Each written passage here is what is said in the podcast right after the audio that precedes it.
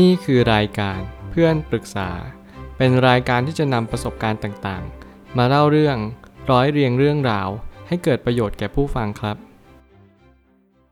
สวัสดีครับผมแอดมินเพจเพื่อนปรึกษาครับ วันนี้ผมอยากจะมาชวนคุยเรื่อง ถ้าเราจะลองอยู่กินกันก่อนแต่งงาน จะเป็นอย่างไรบ้าง มีคนมาปรึกษาว่า ขอความเห็นเกี่ยวกับการอยู่ก่อนแต่งว่าเป็นยังไงบ้างคะ ผมคิดว่าคำถามนี้เป็นคำถามที่เด็กรุ่นใหม่ มักจะสงสัยกันมาก นั่นก็คือการให้เราอยู่กับแฟนก่อนแต่งงานเนี่ยมันจะออกมาในรูปแบบใด ซึ่งแน่นอนว่าเด็กสมัยใหม่ ก็มักจะแยกอยู่กับครอบครัว มักจะชอบความเป็นส่วนตัว หลายๆ คนหลาย ๆ ครอบครัวอาจจะไม่ชอบอยู่กันเป็นครอบครัวใหญ่ เพราะว่าเหตุผลบางอย่างไม่ว่าจะเป็นความรู้สึกอึดอัด วัฒนธรรมที่เปลี่ยนแปลงไป สังคมความรู้สึกเนี่ยถูกหล่อหลอมให้มีความรู้สึกที่เราต้องแสวงหาตัวตนให้มากขึ้นกว่าเดิม แน่นอนผมสังเกตหลายครั้ง แล้วก็พยายามหาข้อมูลหลากหลายมากๆ จริงๆ แล้วรูปแบบของพฤติกรรมมนุษย์เนี่ยเดินเป็นวงกลม นั่นหมายความว่ายุคสมัยหนึ่งเนี่ยเราก็ชอบอยู่กันเป็นกลุ่ม แล้วก็ยุคสมัยหนึ่งเนี่ยเราก็ชอบอยู่แบบเดียว แน่นอนว่าการหมุนเวียนแบบนี้เป็นเรื่องปกติและเป็นเรื่องธรรมชาติ เราไม่จำเป็นต้องไปใส่ใจจนถึงขั้นเราวิตกกังวล หรือว่าเราไม่เข้าใจสิ่งสิ่งนั้น จนกลายเป็นการทะเลาะเบาะแวงถ้าเกิดสมมุติว่าเราเข้าใจตรงจุดนี้ก่อน เราก็จะรู้ว่าจริงๆ แล้วการอยู่ก่อนแต่งเนี่ยมันเป็นจุดเชื่อมโยงของความรู้สึกว่า เราพยายามที่จะเลือกสรรแล้วก็เฟ้นหา ในจุดที่เราต้องการความมั่นใจเพิ่มขึ้นว่า เราจะไม่อดทนอยู่กับคู่ครองที่เราไม่รักกัน ซึ่งแน่นอนผมกล้าบอกได้เลยว่าการอยู่ก่อนแต่งไม่ได้ช่วยให้เราเรียนรู้จากคนคนหนึ่งได้มากเท่าไหร่ เพราะว่าคนคนหนึ่งเขามีหลายเฉดเขามีหลายแง่มุม เราไม่มีทางร่วงรู้หรอกว่าสิ่งที่เราอยู่กินกันตอนนี้ มันเป็นเพียงแค่ระยะเวลาไม่กี่สิบปี หรือแค่ไม่กี่ปีเท่านั้น สิ่งเหล่านี้เราไม่สามารถรับรู้ได้เลยว่า เขาเป็นคนคนนั้นจริง ๆ อย่างที่เขาแสดงออกมาจริงๆหรือเปล่า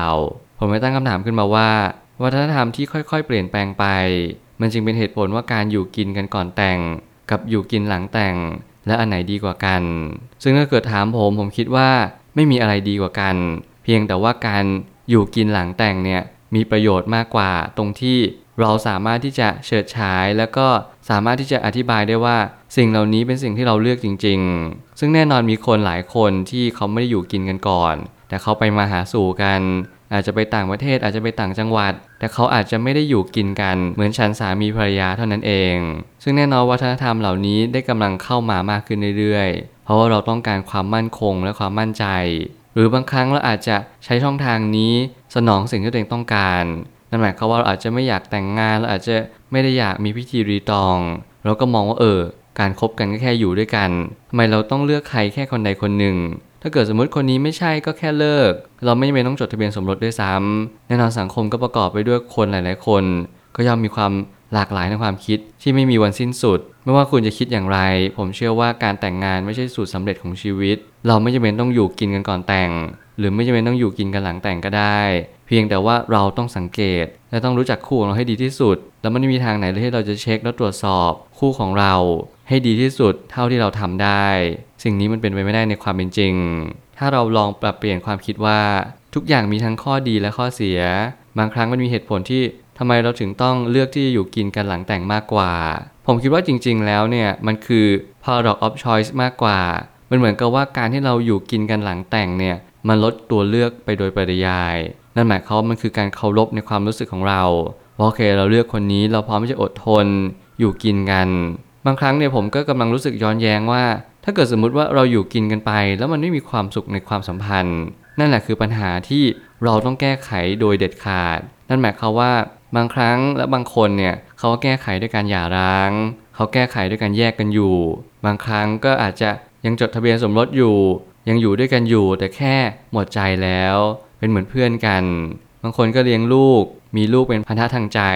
ซึ่งเหล่านี้เป็นสิ่งที่ไม่ผิดไม่ถูก เพียงแต่ว่าแต่ละคนนั้นจัดการปัญหาชุดคู่ที่แตกต่างกันไปเหมือนกัน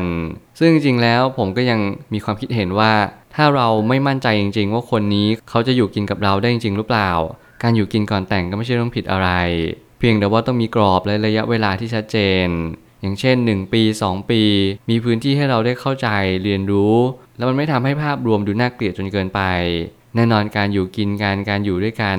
สมัยก่อนเขาอาจจะมองว่าเป็นขี้ปากชาวบ้าน สมัยนี้ก็อาจจะเป็นเรื่องปกติ แน่นอนว่าการเป็นขี้ปากชาวบ้านไม่ใช่เรื่องที่สำคัญที่สุด แต่สิ่งที่สำคัญกว่านั้นก็คือความสัมพันธ์เนี่ยแหละ เราจะรู้ได้อย่างไรว่าคนคนนี้คือคนที่เราอยากจะอยู่กิน รวมถึงใช้ชีวิตคู่ไปช่วยชีวิตของเราเนี่ย มันจะเป็นอย่างนั้นได้เพราะเหตุผลอะไร ผมก็ยังเชื่อว่าหลาย ๆ คนยังสับสนยังไม่เข้าใจและยังงงงวยว่า เหตุผลจริง ๆ ที่คนคนหนึ่งจะอยู่กับเรา ผมคิดว่ามันอาจจะไม่ใช่ความดีของเขา แต่เป็นเพราะว่าเขามีความดี และเขาก็อยากมีเราอยู่ข้างๆไปด้วย ตลอดชีวิตของเขา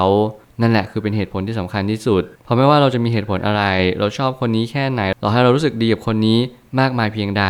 แต่ถ้าเขาไม่อยากมีเราอยู่ข้างๆ นั่นก็คือเหตุผลเดียวที่ปิดเหตุผลทั้งหมดไปเลย โดยปริยาย ซึ่งแน่นอนว่าเราก็ไม่สามารถไปบังคับใครได้เลยว่า ให้เขารักเรา ให้เขาอยากจะดูแลเรา อนาคตอันใกล้หรือณปัจจุบันนี้เราก็ยิ่งหาคนที่จะมาไว้ใจเรา รวมถึงเราไว้ใจเขา แล้วก็ไว้ใจซึ่งกันและกันเนี่ยยากมากขึ้นเรื่อยๆไม่ว่าจะเป็นเพราะสังคมที่ถูกหล่อหลอม สภาพแวดล้อม เหตุปัจจัยอื่น ๆ ที่มันพยายามรังสรรค์ให้เรามีความคิดที่หวาดระแวง แล้วก็วิตกกังวลไปมากขึ้นบางคนมีหนำซ้ำพยายามหลอกเราเอาเงินเรา พยายามให้เราเสียใจ ใช้ความสัมพันธ์เป็นเครื่องมือในการหลอกล่อให้ได้สิ่งที่คนคนนั้นเขาต้องการ สิ่งเหล่านี้แหละเป็นสิ่งที่ยากจริง ๆ ที่ทำให้เราได้ร่วงรู้ ว่าคนคนนี้เขาคิดยังไงกับเรา การสังเกตอาจจะเป็นคำตอบมากกว่านั้น หากว่าเราอยากอยู่กับแฟนจริง ๆ เราอาจจะไปต่างจังหวัดหรือว่านอนค้างบ้าง บางครั้งบางคราว แบบนี้อาจจะทดสอบการอยู่กินกันก่อนแต่งก็ได้เช่นกัน นี่อาจจะเป็นช้อยเพิ่มที่สำหรับคนที่ไม่ว่าจะเป็นที่บ้านความรู้สึกส่วนตัว หรืออะไรก็แล้วแต่ทั้งเราและแฟนเราเนี่ยอาจจะไม่พร้อมในการที่อยู่กินกันก่อนแต่งจริง ๆ นี่อาจจะเป็นทางออก ซึ่งผมก็ใช้วิธีนี้เหมือนกัน ผมคิดว่ามันเป็นช่วงเวลาที่สำคัญที่สุดที่ทำให้เราเรียนรู้ว่า เราได้เรียนรู้จักคนคนหนึ่งได้จากอะไร ผมมีบททดสอบเล็ก ๆ ที่ผมเชื่อว่าผมใช้มันเสมอในการทดสอบคนรักของผมนั่นก็คือ เราลองไปต่างจังหวัดกันดูไหม เราลองไปเที่ยวต่างประเทศกันดีหรือเปล่า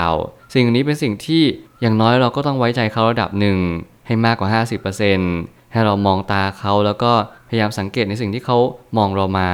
พยายามทำความดีกับทุกๆ ความสัมพันธ์ อย่าพยายามหลอกลวงใคร ถ้าเราชอบถ้าเราอยากจะคบหาด้วย เราก็ลุยเลย แต่ถ้าเราไม่ชอบก็พยายามโฮเอาไว้ และพยายามพอสความสัมพันธ์เอาไว้ดีกว่า ไม่งั้นทุกอย่างก็จะดูเหมือนเราไม่จริงใจในความสัมพันธ์ในครั้งนี้ เวลาเราไปต่างจังหวัดหรือว่าเราไปต่างประเทศแน่นอนเราอาจจะไปกันสองคน เราจะเห็นท่าที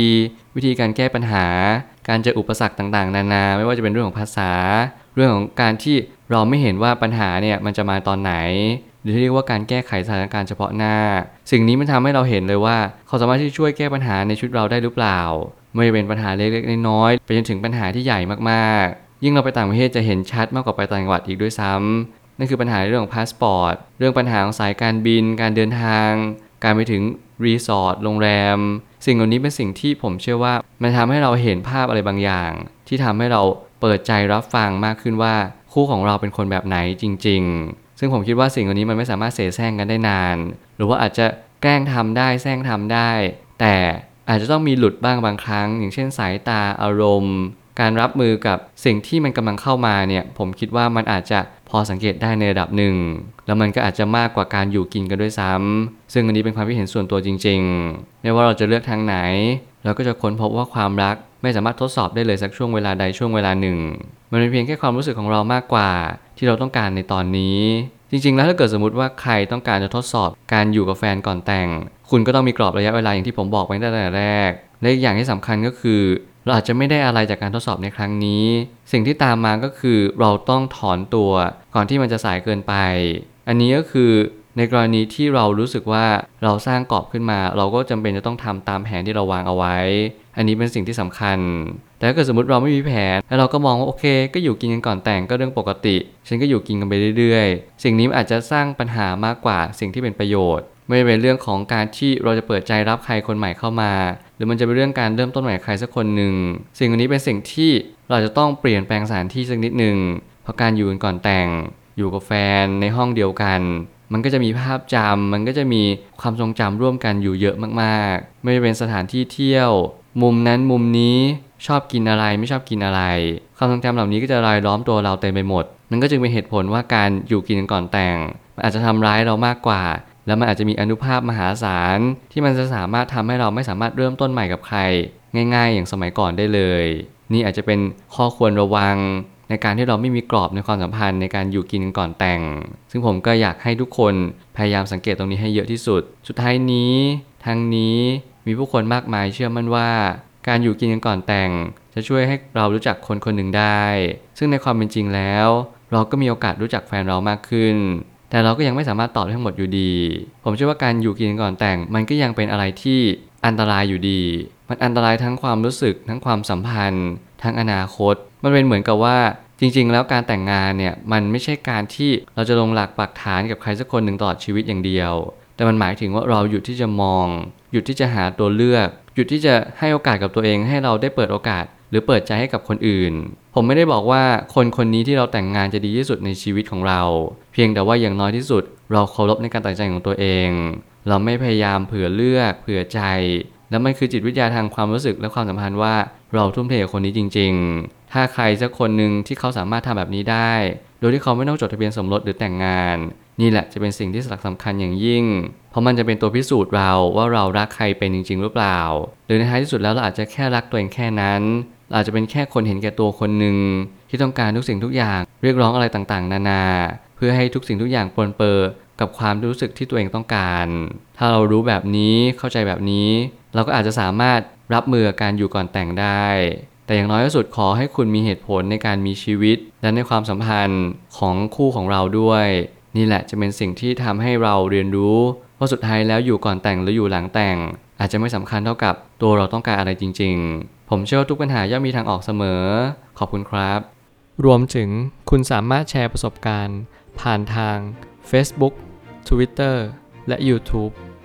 และอย่าลืมติด Hashtag เพื่อนปรึกษาหรือ f r ร e n d Talk a ด้วยนะครับ